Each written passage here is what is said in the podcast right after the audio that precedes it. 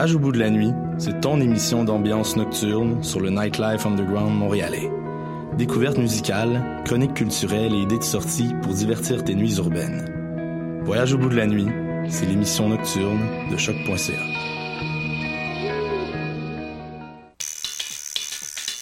Du 8 au 11 mars 2018 se déroulera la 13e édition du Festival de Castelier, un événement unique à Montréal voué aux arts de la marionnette. Quatre jours incroyables pour découvrir les créations des meilleurs marionnettistes d'ici et d'ailleurs. Au programme cette année, 12 spectacles de marionnettes pour adultes et pour enfants et de nombreuses activités gratuites. Visitez le site festival.castelier.ca pour tout connaître de la programmation. Le Festival de Castelier du 8 au 11 mars.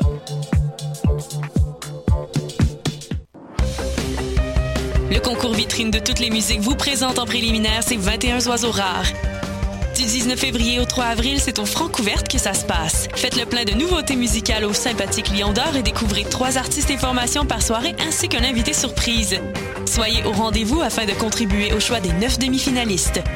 Pour tout savoir, visitez francouverte.com. Les Francouvertes, une présentation de SiriusXM.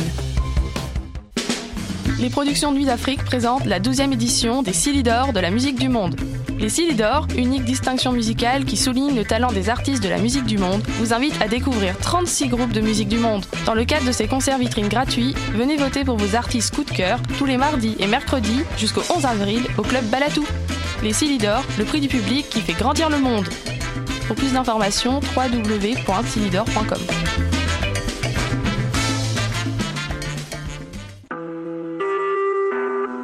Vous écoutez Choc pour sortir des ondes.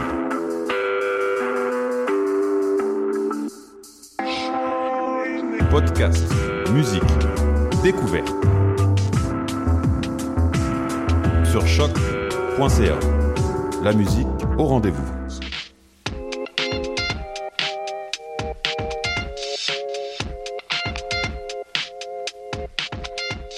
L'Animal politique, émission du 8 mars 2018.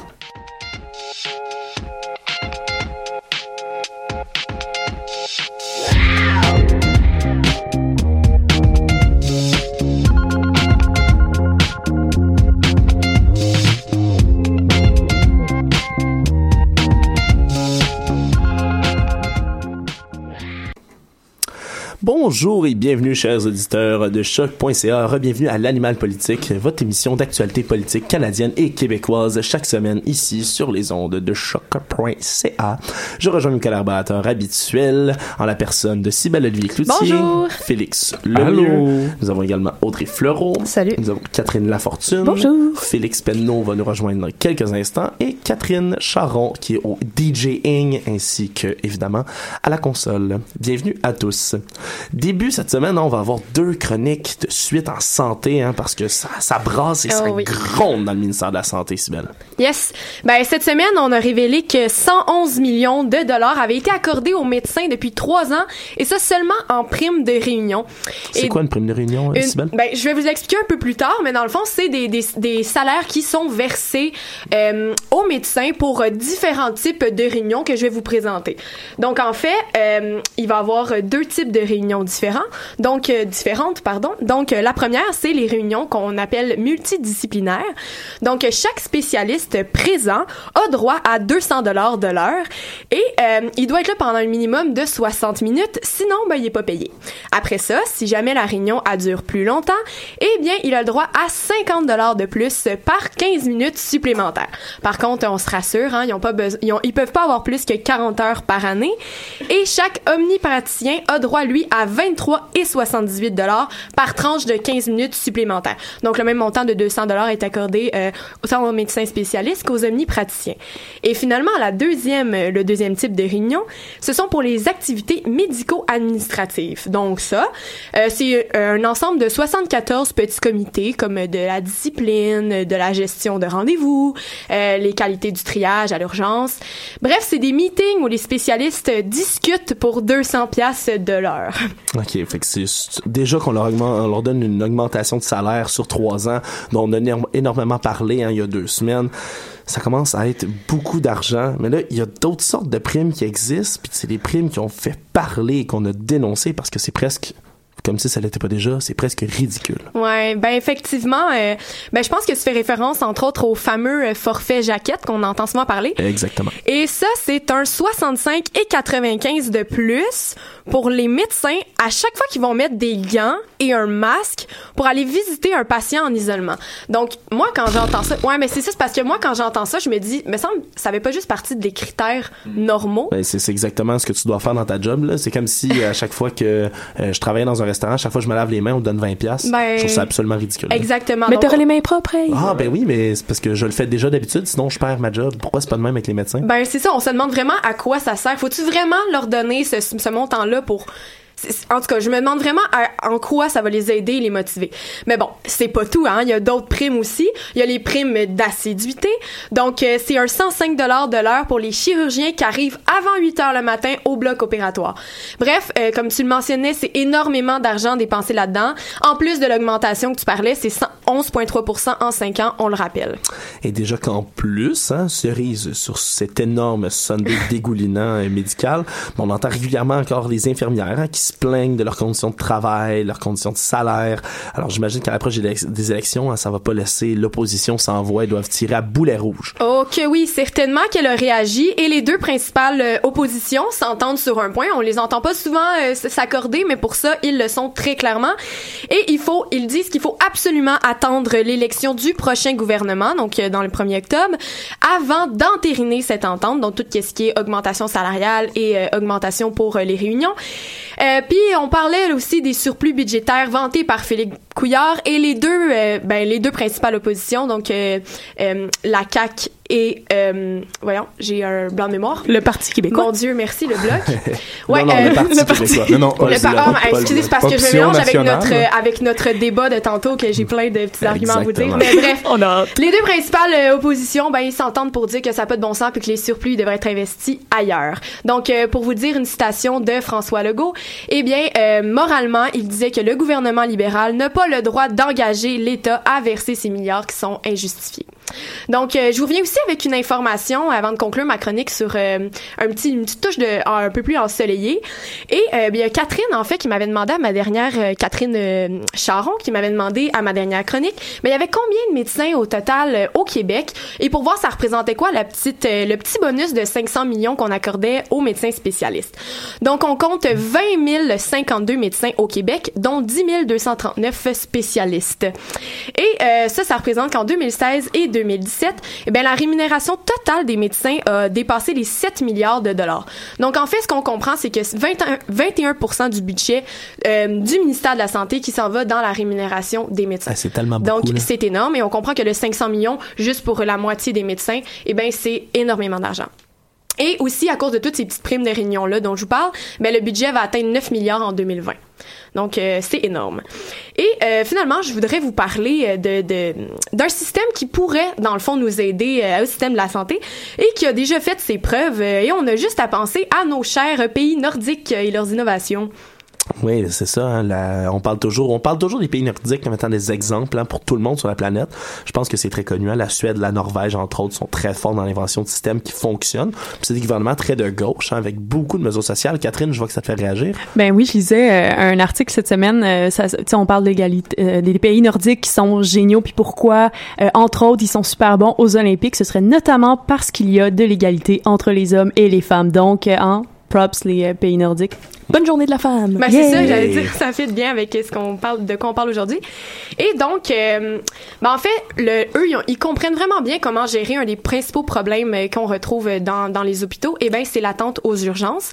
Euh, là-bas, il y a seulement 1%, euh, ben, dans un hôpital en particulier, qui est le Saint-Groam, dont je vais vous parler un peu plus tard, ben, il y a 1% seulement des patients qui attendent plus de 8 heures. Wow. Donc, euh, ici, on rappellera que les patients souvent attendent autour de 48 heures en urgence. Donc, euh, c'est assez terrible. Et on rappelle également, le, dis-moi si je me trompe, mais là-bas aussi, le système de santé est gratuit, on s'entend? Euh, oui, mais par contre, euh, il y a beaucoup de privatisation dans les hôpitaux et euh, ça amène les patients à payer, à débourser une petite somme. Mais euh, c'est ce que je, vous je, vais vous expliquer et pour vous expliquer comment la privatisation peut fonctionner et pourquoi on doit passer du monopole à la concurrence pour avoir un système plus efficace. Donc, euh, ça fait longtemps que les ministres en parlent ici, mais par contre, ils nous font peur en nous disant que ben privatiser les hôpitaux, ça aurait comme résultat de réduire la qualité des soins des patients. Mais en fait, les systèmes privés en Suède, ben, ça va démentir cette peur qui, qui est toutefois infondée. Donc, on va prendre en exemple Saint-Goran, qui est un hôpital de Stockholm qui est financé par l'État, mais qui est géré par une entreprise privée. Donc, c'est très efficace. Les patients et le personnel, il faut le mentionner, sont satisfaits. Et en plus de ça, l'hôpital coûte moins cher à l'État que les hôpitaux publics de Stockholm.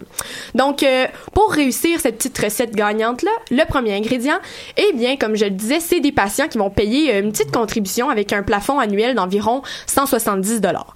Donc, euh, cette contribution-là, en argent canadien, c'est environ 15 à 61 dollars par consultation, mais ça peut pas excéder un total de 167 dollars par année. Donc, c'est pas terrible, hein, on va se le dire. Et euh, selon les résultats de l'enquête du Commonwealth Fund, qui font des, euh, des enquêtes à travers le monde sur les systèmes de la santé, eh bien, le taux de personnes qui ne peut pas se payer de soins par manque d'argent, ben, en fait, il est plus bas en Suède qu'au Québec. Donc, on peut pas vraiment utiliser ça comme argument pour dire, mais là, notre population va, va s'appauvrir, ils pourront pas se payer les soins et tout ça. Donc, euh, le cas de Saint-Goran, ben, ça ça permet de voir comment un hôpital géré par une entreprise privée peut s'intégrer dans un système universel avec des payeurs uniques et ça fonctionne. Deuxième ingrédient, le safran. Ouais, non, euh, pas tout à fait. C'est plutôt la décentralisation. Parce que ici, on concentre les décisions au sein d'une autorité centrale, puis on la suppose omnisciente. Donc, on, a, on suppose que les, le ministère est partout en même temps, voit tout, et on ne peut pas fonctionner de cette façon-là, et il y a les preuves que ça ne fonctionne pas non plus. Donc, eux, ce qu'ils proposent, c'est de faire confiance aux gestionnaires de département, qui sont les gens qui sont directement en contact avec les patients. Ensuite, euh, aussi, on mesure euh, le degré de satisfaction des patients. Euh, et ça, on le mesure en effectuant des sondages annuels et on les rend publics. Ensuite de ça, il y a la concurrence à l'intérieur même du système. Donc ça, ça va encourager l'amélioration et ça va permettre aux hôpitaux d'innover, de se comparer et de vouloir toujours euh, améliorer leurs soins. Ce qui est bien, ça. Ce qui est plus que bien. Et finalement, un autre ingrédient secret, eh bien, c'est la confiance. Est-ce que tu voulais... euh, Non, non, je- Ok, je- je j'ai j'ai pensais- pensé à la confiance, mais justement, tu y touches. Ouais, ben, en- toi en plus, tu vas poursuivre après avec Oui. d'autres informations. Donc, euh, c'est ça, c'est la confiance, en fait, euh, en l'initiative des entrepreneurs privés qui veulent faire de l'argent. Et oui, on peut penser que ça pourrait peut-être être négatif, mais en voulant faire de l'argent, ben, ils veulent rendre leur clientèle satisfaite. Donc, euh, ça crée des très bons résultats. Euh, là, je veux juste terminer en disant que c'est pas tous les hôpitaux suédois qui ont une aussi bonne rentabilité, mais tout de même, leurs systèmes ont fait leurs preuves et les Suédois sont bien traités. Et le personnel, encore une fois, est heureux de travailler, ce qu'on ne voit pas ici ou très, très, très rarement. Alors, euh, En tout cas, j'att- en tout cas, il y a 20 000 personnes qui sont contentes de travailler, mais pas le reste. Ouais, qui sont contentes de travailler à pas beaucoup d'heures avec tout ça. Donc finalement, j'attends que de voir si euh, on pourrait pas utiliser ces systèmes-là ici au Québec. Bien, merci beaucoup, Sibelle.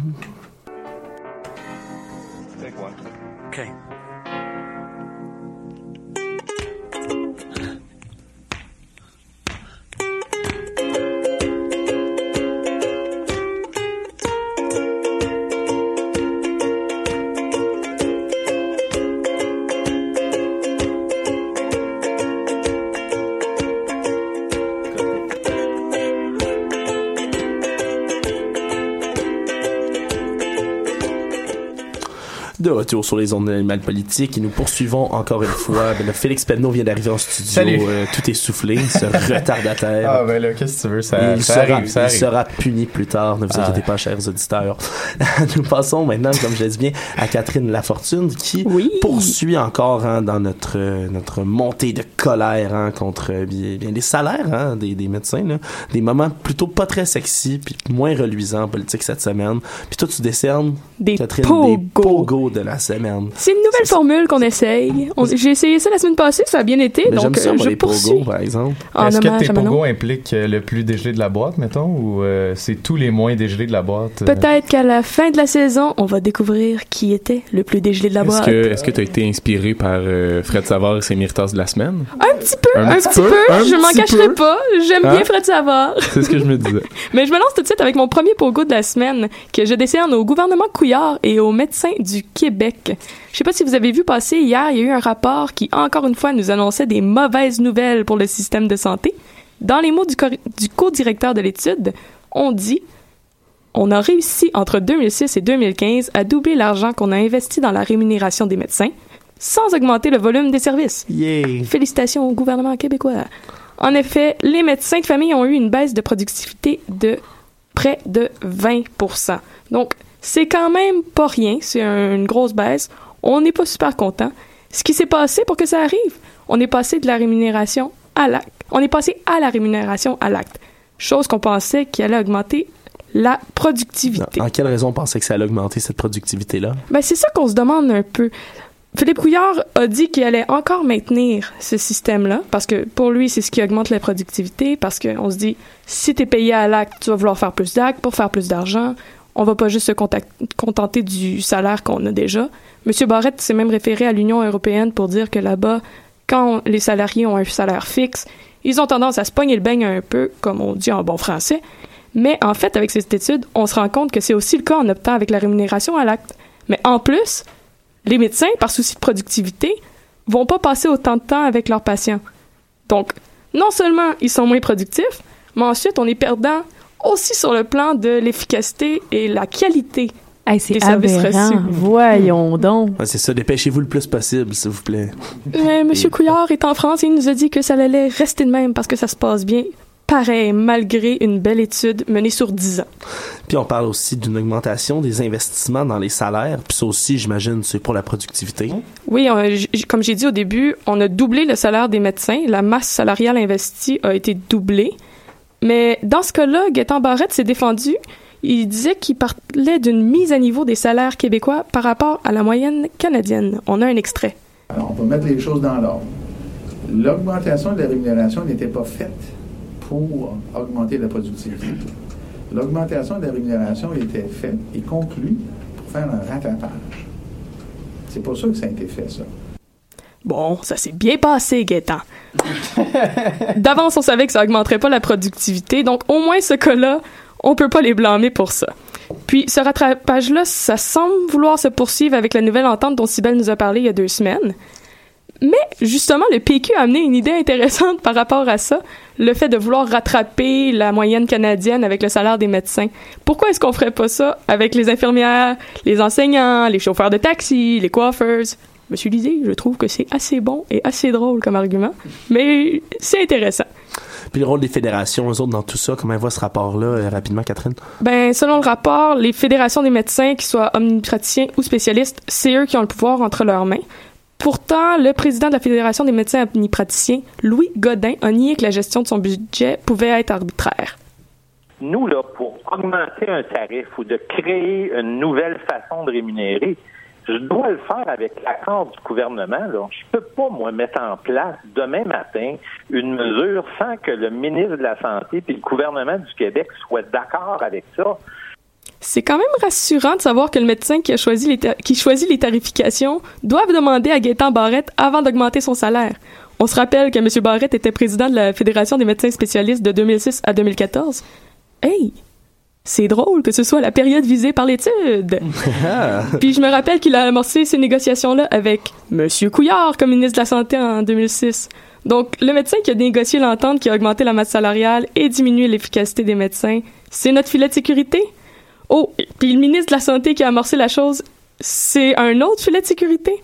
C'est intéressant, tout de même. On va comment continuer à suivre ça un peu. Puis, rapidement, un deuxième pogo? On a le temps? Allez, allez, pitch-nous ton deuxième pogo. Eh bien, une petite mention au cher président américain Donald Trump. Ah, lui, doit en avoir beaucoup des pogos. On, on pourrait en faire à chaque trois heures, je vous dirais, avec Twitter. Mais grosse mention à son annonce sur l'acier et l'aluminium. Il voulait imposer une taxe. Il a laissé une période de grâce jusqu'à la fin de la, la- jusqu'à la conclusion de l'accord de l'ANENA. On va voir comment ça se place. Le Canada, c'est le premier exportateur d'acier et d'aluminium aux États-Unis. Puis s'il finit par nous dire non, moi je dis, pas d'inquiétude, on construit un mur, puis tant qu'à faire, on le fait en, acier. c'est vrai que c'est plus solide que l'aluminium quand même. Merci beaucoup, Catherine, Merci. pour ces pogos. On va passer maintenant à Catherine en musique. Ben oui, donc on reste dans le milieu médical. On s'en va écouter une pièce de Rye. Donc la- la- le titre, c'est Blood Knows.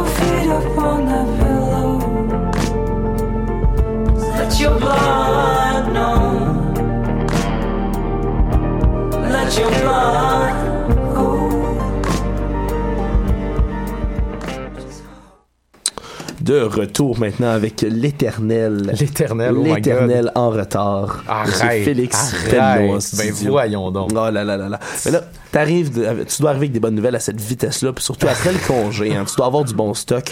Écoute, Alex, aujourd'hui, je suis là pour laisser le monde de l'éducation s'exprimer. Hein? Parce que la semaine dernière, Monsieur Sébastien Prou publiait son livre sur l'éducation. Un- pas un livre? Oui, oui, un livre. Futur best-seller, je l'espère. Ben, écoute, euh, on en parle assez pour que ça vende, hein? Parce que en- il a écrit 140 pages, toutes d'une traite pendant les vacances de Noël, puis il a appelé ça Un Québec libre est un Québec qui sait lire et écrire. Puis ça, ça propose un moyen paquet d'idées et de mesures qu'on n'avait pas entendu dans la bouche des libéraux durant, étonnamment, l'entièreté de leur mandat. Ah. C'est surprenant. On parle de rehausser la formation des enseignants pour les obliger à avoir une maîtrise avant de pouvoir pratiquer, de mettre sur pied de la formation continue obligatoire, de créer un ordre professionnel pour les profs, d'aider les nouveaux enseignants à bien s'intégrer dans la profession en leur donnant pas les pires groupes. Euh, donc, c'est plein de choses dont j'ai parlé du- depuis la dernière session euh, comme étant des enjeux hein, dans l'enseignement. Puis, euh, il offre plein de réponses à ces problèmes-là euh, sur lesquels il s'était pas prononcé jusqu'à date, mais il, il- même à- dans son écriture, il le fait dans un genre de novlangue assez, euh, assez ambigu, de sorte qu'on sait jamais s'il est pour ou contre. euh, bref. C'est, c'est, c'est, c'est drôle tout ça, parce que dans mon cynisme habituel à l'animal politique, je vais dire, hein, six mois avant les élections? Et il a nié, nié que ce livre était une plateforme électorale. là. Alex, imagine, ça, ça- ça me fait penser euh, à Jean-François Roberge, le critique en éducation de la CAQ. Euh, bon, donc fort probablement notre prochain euh, ministre de l'Éducation, si la tendance se maintient, comme dirait Bernard de Rome. Euh, ben lui aussi, il a publié un livre en 2016 qui s'intitulait « Et si on réinventait l'école ?» Un autre titre accrocheur, Ben oui, ça parlait hein? de quoi, ça? Ben, exactement des mêmes choses que le livre de Sébastien Prou. Ouais, ouais. Redorer les lettres de noblesse de l'éducation, créer un ordre professionnel pour les enseignants, augmenter la reconnaissance des enseignants en améliorant leur diplomation, offrir une maternelle 4 ans pour tous. Ben, comme quoi, plus ça change, plus c'est pareil, hein, Alex? Euh, Puis dans les deux cas, les deux auteurs, ben, appellent à un genre de fin de relation conflictuelle entre le milieu d'enseignement puis le, le gouvernement pour ouvrir un dialogue constructif sur l'avenir de l'école. L'affaire, moi, c'est que de ce que je comprends, c'est que les enseignants, là, ils sont très ouverts à avoir ce dialogue-là puis à faire une réforme, mais pour eux, l'une des clés pour redorer la profession, c'est pas d'avoir une maîtrise, là. C'est avant tout d'augmenter leur salaire. Et ça, ben, c'est la seule mesure dont ni Sébastien Prou ni Jean-François Roberge ne veulent parler. Drôle de coïncidence, non? Là, tu parlais de laisser le milieu de l'éducation s'exprimer, Félix. Oui, Qu'est-ce oui. qu'ils disent? Voilà. Tu sais sans doute que la publication du livre de Monsieur Prou, elle a laissé personne de glace. Hein? Euh, ça- ça- on en a beaucoup parlé. Il y a eu énormément de chroniques qui ont été faites là-dessus. Même euh, Monsieur Brian Myers, le directeur du Devoir, euh, Et notre est- ancien prof. Oui, voilà, est venu euh, est venu critiquer euh, ce livre.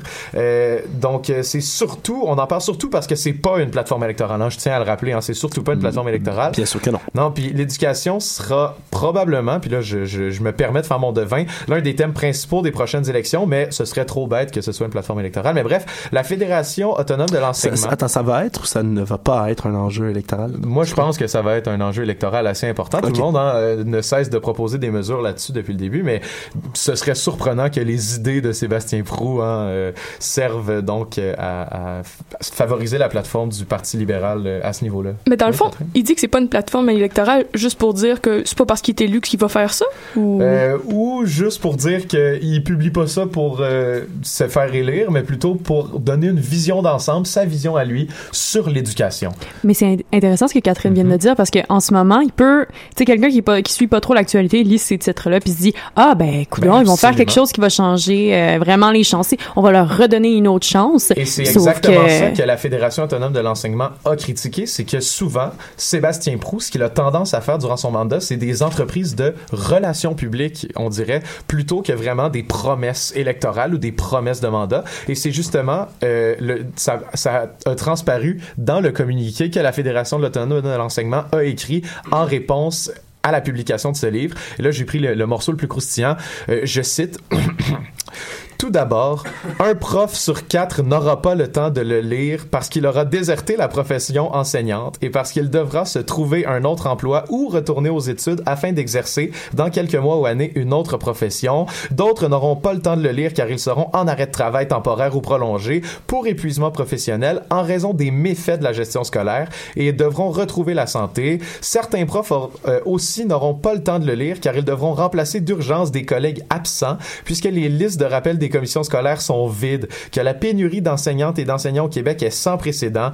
Les profs, dont plus de la moitié des élèves ont un plan d'intervention, n'auront pas le temps non plus de lire ce livre. Régulièrement, après les heures de classe, ils devront se concerter avec les autres intervenants pour effectuer des suivis, demander davantage de services, préparer des rencontres avec des parents, évaluer l'efficacité des moyens identifiés pour les élèves à risque qui n'ont pas encore été évalués et diagnostiqués. Bref, on comprend que la Fédération autonome de l'enseignement n'y va pas de main morte. Non, définitivement pas. Mhm. Puis Ça fait seulement deux ans que Sébastien Pro est ministre de l'Éducation, mais on comprendra que peu, que peu se sont sentis écoutés, même s'il aurait tant investi, en, on se rappelle, du 740 millions en éducation. Euh, donc voilà, c'est, euh, c'est, c'est, les réactions sont fortes dans le milieu de l'éducation à ce titre, Alex. Et on imagine que c'est pas dans les dernières choses qu'on entend, qu'on va entendre parler euh, du côté de Sébastien Prou. Non, effectivement. C'est vrai qu'il fait du bruit, mais merci tout, beaucoup à toi, Félix, de toujours le suivre dans toute. euh, Puis je le lâcherai pas jusqu'en octobre. mésaventures préélectorales. Merci bien.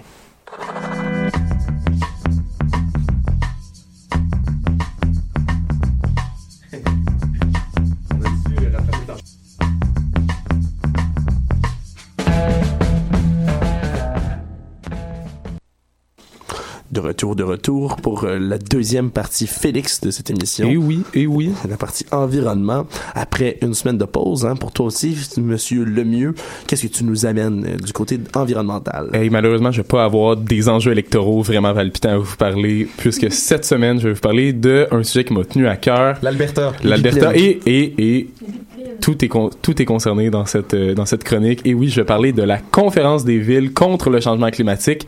Là, vous dites, Eh, mais pourquoi il parle de ça? C'est quoi? C'est où? Eh bien, c'est une conférence qui s'est tenue cette semaine, qui terminait hier, qui commençait en fait euh, dimanche, et qui se terminait hier, et qui se passe où, selon vous? En Alberta, En désolé Alberta, Félix, et oui. qui se passe à Edmonton, donc le- la capitale de notre chère province de l'Alberta. Et euh, là, je l'entends déjà, ouais, mais c'est quoi, à quoi ça sert, puis ça sert à... J'imagine que c'est sur les villes, donc ça doit être sur la ville d'Edmonton plus que sur l'Alberta. Et euh, mais c'est même pas tant sur la ville de Edmonton, mais vraiment sur un- le concert des villes internationales dans leur lutte au changement climatique. Donc c'est vraiment une, une initiative qui a été lancée par le maire de la ville qui s'appelle en bon français Don Yveson. Mais euh, non, c'est Don Yveson euh, qui est le maire d'Edmonton et qui a décidé de lancer la conférence suite euh, à une conférence des Nations Unies qui avait assisté en 2016. Donc ça l'a motivé et euh, il voulait s'inspirer de cette conférence-là pour faire lui aussi sa conférence avec tous les autres euh, représentants de euh, au moins une centaine de villes à l'exté- à- à l'extérieur du Canada.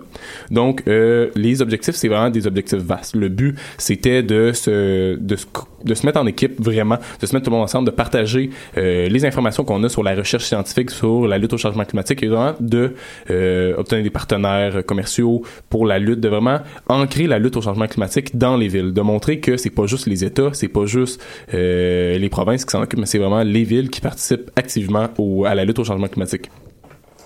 Et Oh, non, vas-y, vas-y, poursuis, Alex. poursuis. mais C'est c'est- c'est juste, je me demandais, parce que c'est vrai que les villes, c'est quand même des. On, on oublie, mais tu sais, au, au niveau euh, vraiment municipal, pour des grandes villes, hein, comme Edmonton, comme Montréal, etc., il y a toutes sortes de mesures qui peuvent être prises, hein, de- Mm. surtout au niveau. euh, pour réduire l'imp- l- Mon Dieu, je, je bafouille, l'empreinte écologique d'une ville. Ben, on pense juste à Denis Coderre qui avait joué un rôle quand même assez important dans le blocage d'Énergie Est, là, Ouais, le gros ouais, pipeline, puis c'était euh, vraiment, ouais, c'était vraiment exactement. positionné.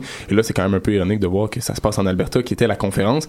Et par contre, le maire euh, d'Edmonton avait vraiment lancé une petite pique, euh, selon moi, à son gouvernement, au, gou- au gouvernement Trudeau et au gouvernement de Donald Trump en disant, euh, il a fait une déclaration en disant, c'était en disant, et on peut agir nous aussi, même si les autres niveaux de gouvernement ne s'intéressent pas au changement climatique. Donc, une petite pique à Justin Trudeau, selon moi, et à la ministre Rachel Notley, qui a décidé de vouloir construire son pipeline en Alberta, et le premier ministre Trudeau qui est d'accord.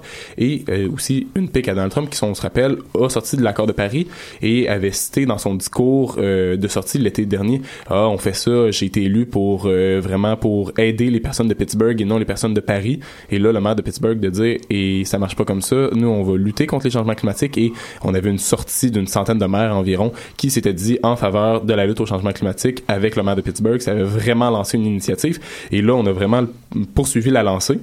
Oh, Alex. C'est quand même intéressant, justement, de voir que euh, ben, c'est quand même le maire de la capitale de l'Alberta qui s'oppose à un projet que la, pre- la première ministre de l'Alberta soutient. Mm. C'est vraiment, euh, c'est vraiment le but, c'était de se concerter, de se mettre ensemble et de travailler. On avait à peu près au moins 700 représentants internationaux qui représentaient euh, vraiment des, des ONG, mais qui représentaient aussi des grandes villes. On avait euh, dans les partenaires qui étaient là-bas, on avait euh, l'Organisation des Nations Unies, mais pour l'environnement, pour le développement durable, on avait aussi un groupe qui s'appelle euh, C40 qui était là. Euh, C40 Cities. Ouais, si je me trompe pas, c'est un, un groupement de 40 villes, ça, qui lutte contre les changements climatiques. quasiment euh, ça s'appelle C40 mais sont 90 mégalopoles ce qui est un peu ce qui est un peu euh, drôle comme nom Étrange. mais qui représente environ 650 millions de la population de la population mondiale donc vraiment et ça peut aller de n'importe où là. mais dans ces villes là on compte Montréal Toronto Vancouver mais on a aussi euh, le Cap on a Oslo on a Rio de Janeiro on a vraiment des villes de on a Beijing aussi des villes de partout dans le monde qui se mettent ensemble pour travailler et qui se voulaient des partenaires importants de la conférence qui se disaient euh, prêts à travailler mais on avait aussi euh, d'autres représentants comme notre ministre ma, ma ministre préférée euh, au gou- gouvernement de Trudeau qui est Catherine Catherine McKenna, McKenna. mon utilisatrice de Twitter favorite et euh, qui a dit justement qui avait déclaré à la presse canadienne que euh, on était responsable d'environ les villes étaient responsables au Canada en tout cas de 70% des émissions de GES donc de- d'émissions de gaz à effet de serre et qui disait que c'était bien de voir euh, les villes vouloir participer à libérer ça et que euh, point supplémentaire, se disait euh, prête à atteindre les objectifs que le gouvernement Trudeau s'était fixé. On le sait, ils veulent réduire les émissions de GES d'ici euh, 2030 et selon un dernier rapport qui est publié en décembre, on allait être short en bon français de 600 euh, de 66 mégatonnes d'émissions de gaz à effet de serre euh, de trop qu'on allait avoir qu'on n'allait pas avoir dans nos Mais nous, en contexte, 66 mégatonnes, c'est combien habituellement qu'il faut réduire par année, par exemple? on vise le 517 euh, mégatonnes par année d'ici 2030, alors qu'en ce moment, on est à 722 mégatonnes. Donc, euh, c'est quand même, c'est quand même une nette euh, réduction, mais euh, Ça en 66 prend combien là-dedans pour éliminer tous les belugas, mettons? là? ah, ah, 67, ça doit être quand même. Voyons. C'est quand même, c'est quand même impressionnant. Mais donc, elle a réitéré sa, son affirmation de ses objectifs de dire, on va y arriver, même si on est en retard, mais euh, ah, on, on, on s'habitue au changement économique et on se fie à l'économie pour nous donner un petit boost. Et si l'économie va moins bien, nos mesures vont aller moins bien. Il faut juste qu'on en fasse plus. On s'appelle que le gouvernement veut construire Trans Mountain, qui est euh, pour augmenter de- le triple la production de pétrole, l'exportation de pétrole entre la Colombie-Britannique et l'Alberta. Toujours toutes sortes d'ambiguïtés, hein, vraiment. On fait des bons mouvements, mais après ça, on en fait un moins bon. C'est toujours très étrange, mais là, tu vas quand même pas me priver de mon soap préféré en ce moment. soap opera. Et oui, tu me parles de l'Alberta. Ben oui. Et oui, je, vais faire ça vite parce qu'il n'y a pas grand chose qui s'est passé dans les deux dernières semaines. Ah. Tout ce qu'on sait malheureusement, c'est que Jack Singh, euh, désolé si je le prononce mal, est venu à Tout le monde en parle, euh, qui a été enregistré jeudi dernier et qui, lui, euh, avait été posé par Guillaume Lepage la question de oui, mais tu sais, vous avez eu votre. Votre convention entre les personnes et les, représentants euh, du parti de la Colombie-Britannique et de l'Alberta n'étaient pas là. Et, euh, tu vous n'êtes pas prononcé c'est quoi votre réaction par rapport à ça? Et lui a réitéré qu'il était contre la construction du pipeline, malgré que les deux partis, qui sont le NPD en Alberta et en Colombie-Britannique, s'opposaient là-dessus. Donc lui, le chef du NPD, se dit contre la construction du pipeline et euh, le dit depuis le début. Donc c'est ça, il se range vraiment du côté de la Colombie-Britannique. Ça semble. Mais c'est quand même ces deux ministres-là, ne premiers ministres-là, ne viennent pas à ces rencontres du NPD. C'est ce que. Euh, c'est qu'il y avait eu une convention, euh, si je me trompe pas, cette année, et euh, ils sont pas, ils sont pas venus à la convention.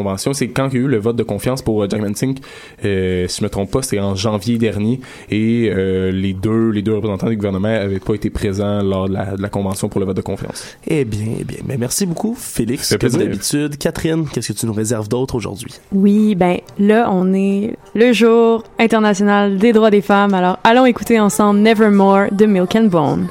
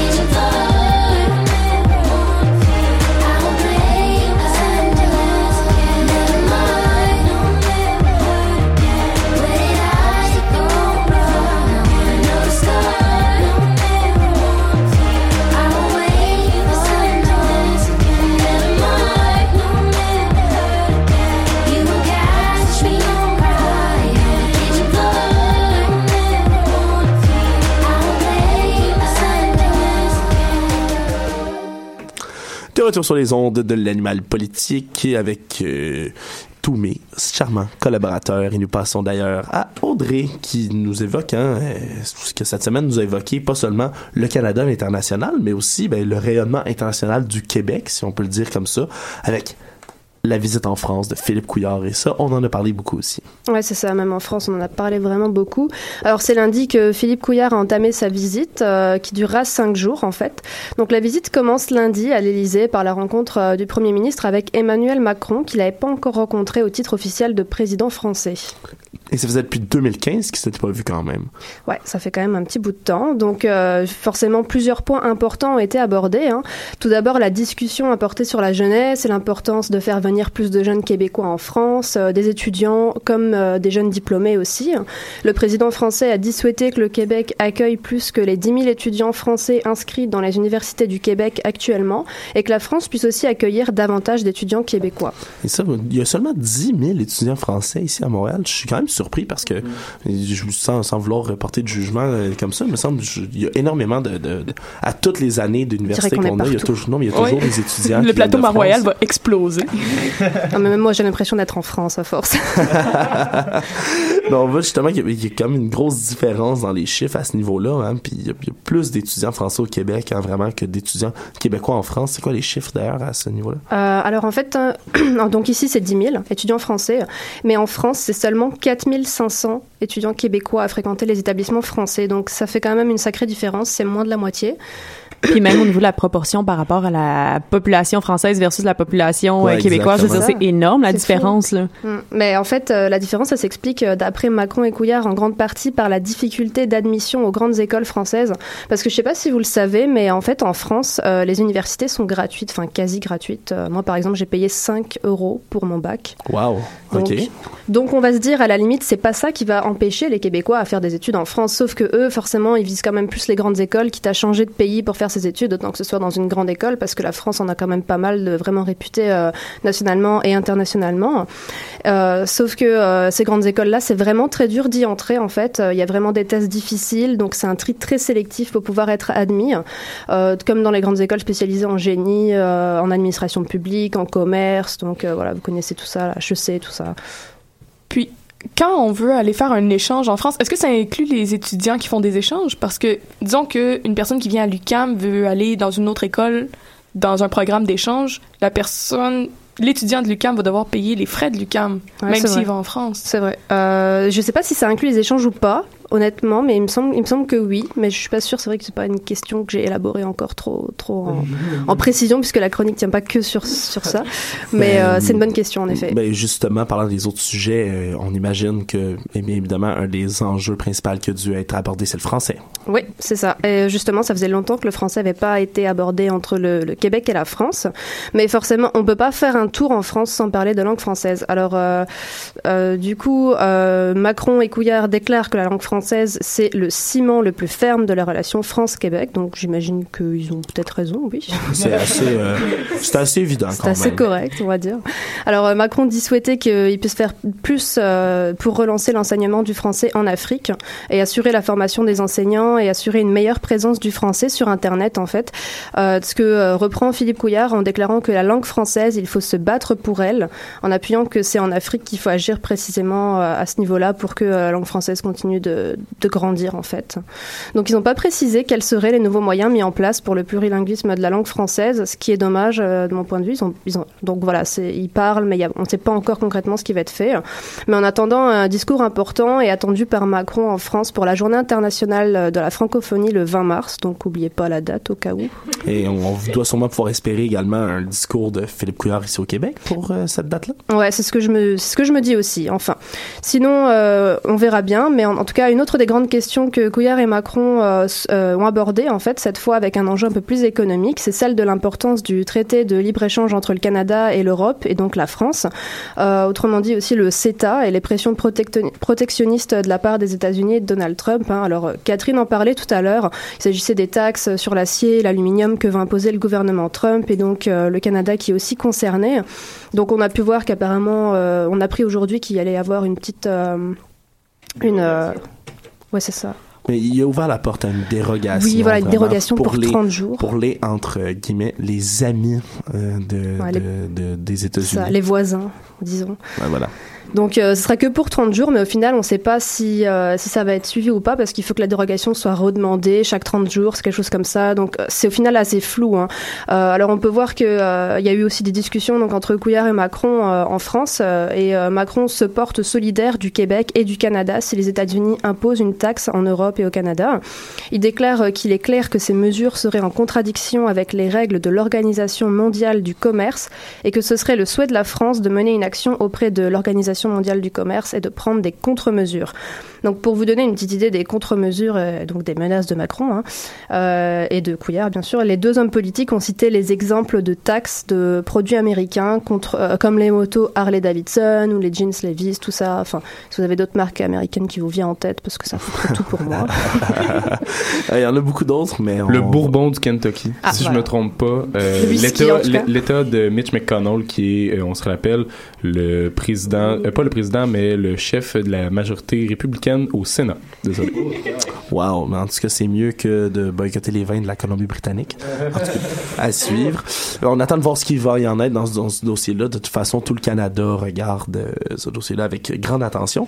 Mais on a, on a assez parlé de Paris. Hein. Philippe Couillard s'est rendu également à Toulouse. Hein, puis il est allé parler là d'aéronautique, si, je ne m'abuse. C'est ça. Il est allé jusqu'à Toulouse, en fait, euh, mardi, pour visiter les installations d'Airbus, justement après la reprise de la série C, ou la C-Series, je sais pas trop comment dire encore.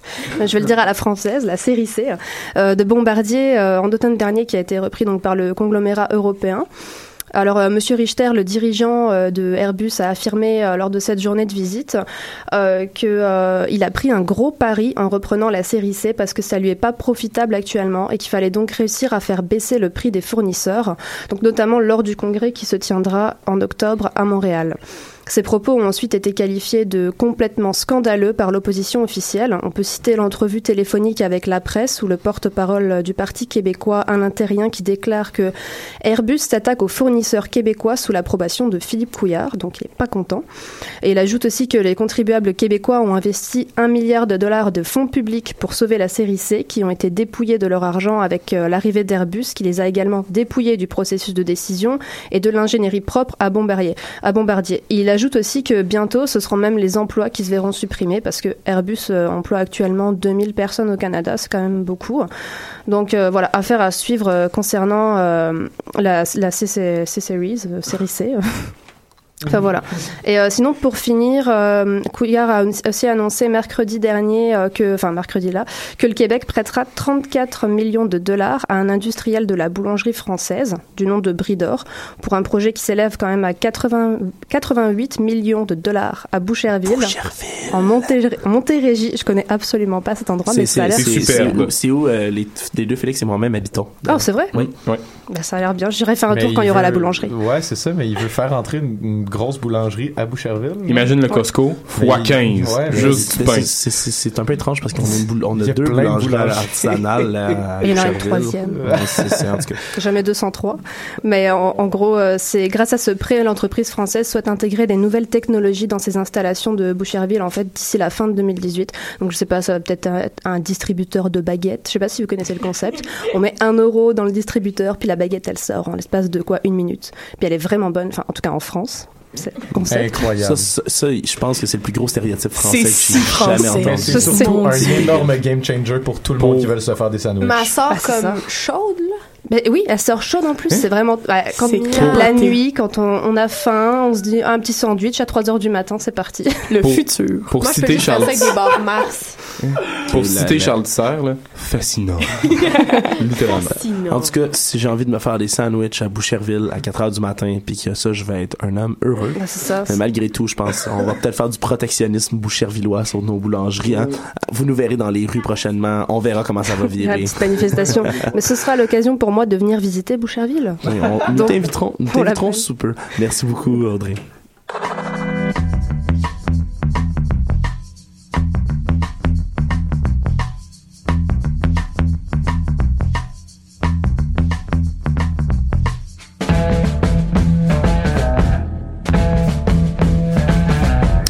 Et c'est le segment débat de l'animal politique qui euh, se met en branle, hein, alors que tous mes collaborateurs sont en studio aujourd'hui. C'est fantastique. Alors, euh, en espérant que tout le monde euh, ait, ait suivi l'actualité dans les dernières semaines, parce qu'il y a quelque chose qu'on n'a pas vraiment parlé, mais qui est un incontournable. Tous les médias en parlent encore ce matin. C'est revenu à l'actualité. Le Bloc québécois. Comme Ouais. tu l'as mentionné tout à l'heure. Ouais. Alors, je lance la de le question. dire, hein. Ah, ben oui, ben- je lance la question.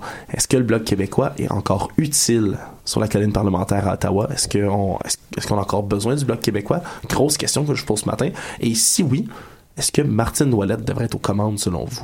Alors, je vous laisse vous exprimer. C'est une Ouais. grosse question. Restons polis. Rendu là, c'est plus un bloquet, là, un, un- Un un- bloquet. un petit bloc là, avec trois députés.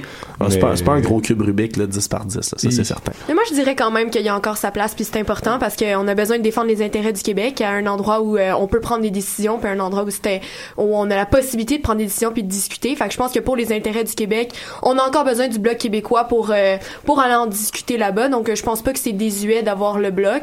Euh, L'imaginer peut-être à la par- euh, à la tête du gouvernement, euh, ça, je je me prononcerai pas là-dessus. Mais en même temps, ils, ils prétendent pas à ça. Ils n'ont jamais prétendu à C'est ça. c'est ça qui est cool avec le bloc, c'est qu'ils disent on va tout le temps perdre. Mais, c'est Mais- c'est intéressant justement qu'il y ait une. C'est juste un groupe de C'est la pression dans le position fond. qui, moi, personnellement, je trouve intéressante avec Ouais. les sept dissidents, c'est qu'ils disent notre but n'était pas forcément de, de valoriser l'indépendance du Québec, mais bien de défendre les intérêts du Québec dans une fédération en ce moment. La, féd- euh, la souveraineté va se faire à Québec. Nous, on va défendre les intérêts d'ici là. Moi, je trouve c'est un, c'est un peu comme les remparts, un rempart qui va protéger une ville en attendant, qui va dire comme Pas l'équipe de hockey. Ben, non, pas, ça. pas, pas l'équipe de hockey, non. Non, mais c'est vrai, c'est vrai, moi, je suis. Je trouve ça intéressant. J'abonde vraiment dans ce sens-là, en autant que, oui, je pense que le bloc a toujours été. A toujours eu son utilité. Puis ça. voilà, dans, dans la mesure où ils comprennent très bien que leur position, tu sais, je le dis, je le dis de façon super péjorative, mais c'est une position de loser. Ils sont là pour perdre, mais en défendant, tu sais, ils, ils amènent des intérêts avec eux qui sont importants sur la table. Si en ce moment, le Québec n'a pas la fièvre indép- indépendantiste et n'est pas là pour justement faire une poussée de l'indépendantisme ou encore faire un référendum, Mm. quelle est l'utilité du bloc d'aller casser les oreilles de tout le monde à Ottawa avec ça? Mais Moi, je c'est ça comprends que je me demande parce que en ce moment, j'ai pas l'impression, ou tu sais, c'est- mon impression à moi, là, mais je, je sens pas autour de moi que les gens veulent l'indépendance. J'ai l'impression que c'est une minorité peut-être qui a encore cette fibre-là puis qui a envie que ça se passe, mais ça reste quand même sept députés sur. On a combien de députés à la à, à Ottawa pour Du le bloc? Québec? Non, non, non, de, de, de- de députés pour les, comtés québécois. Ça doit être une quarantaine maintenant. euh, Ben, ouais, tu sais, plus. 7 sur 40, si c'est 40 et le chiffre, là, c'est quand même une grosse proportion pour une position qui est peut-être minoritaire. En même temps, ils ont été élus. Ça veut dire qu'il y a des gens qui, qui croient quand même à, à ce, à ce mouvement-là, mais je me demande jusqu'à quel point c'est pertinent ou si ça vient pas peut-être diluer le débat, si ça vient pas diluer les votes. C'est Ben, le nombre de sept, juste pour remettre en contexte, c'est il y a sept députés Ouais, qui sont ont, sortis. qui ont quitté Ouais. le bloc parce qu'ils disaient on met trop de l'avant le mot indépendance, C'est ça. l'enjeu de l'indépendance, au lieu de juste parler des intérêts du Québec. Fait que- puis au total, le bloc c'est 10 Mhm. députés. C'est 10, ouais. Ouais, C'est ça. C'est vrai. Maintenant Puis trois. Maintenant plus trois. que c'est- niaiseux, mais ils ont changé de nom. C'est rendu. Oui, euh, je me souviens plus c'est quoi?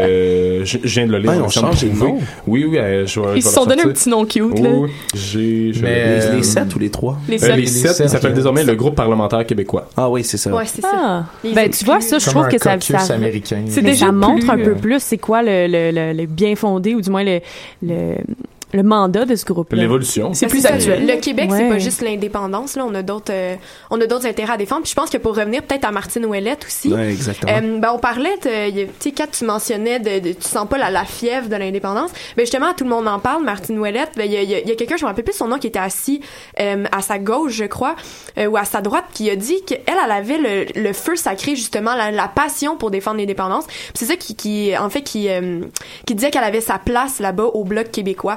Donc, euh, écoutez, moi, je, je, je sais pas si elle a sa place euh, autre que pour défendre l'indépendance, mais une chose qui est certaine, c'est qu'elle est passionnée par le Québec. Fait que s'il y a quelqu'un qui peut, qui est capable de défendre pour les gens qui veulent l'indépendance, ben, elle est bien placée pour ça. c'est assez intéressant. J'écoutais ça à Midi Info mercredi dernier à Radio-Canada, justement, puis il parlait, je me souviens plus exactement qui l'a dit, vous pardonnez ma mémoire défaillante.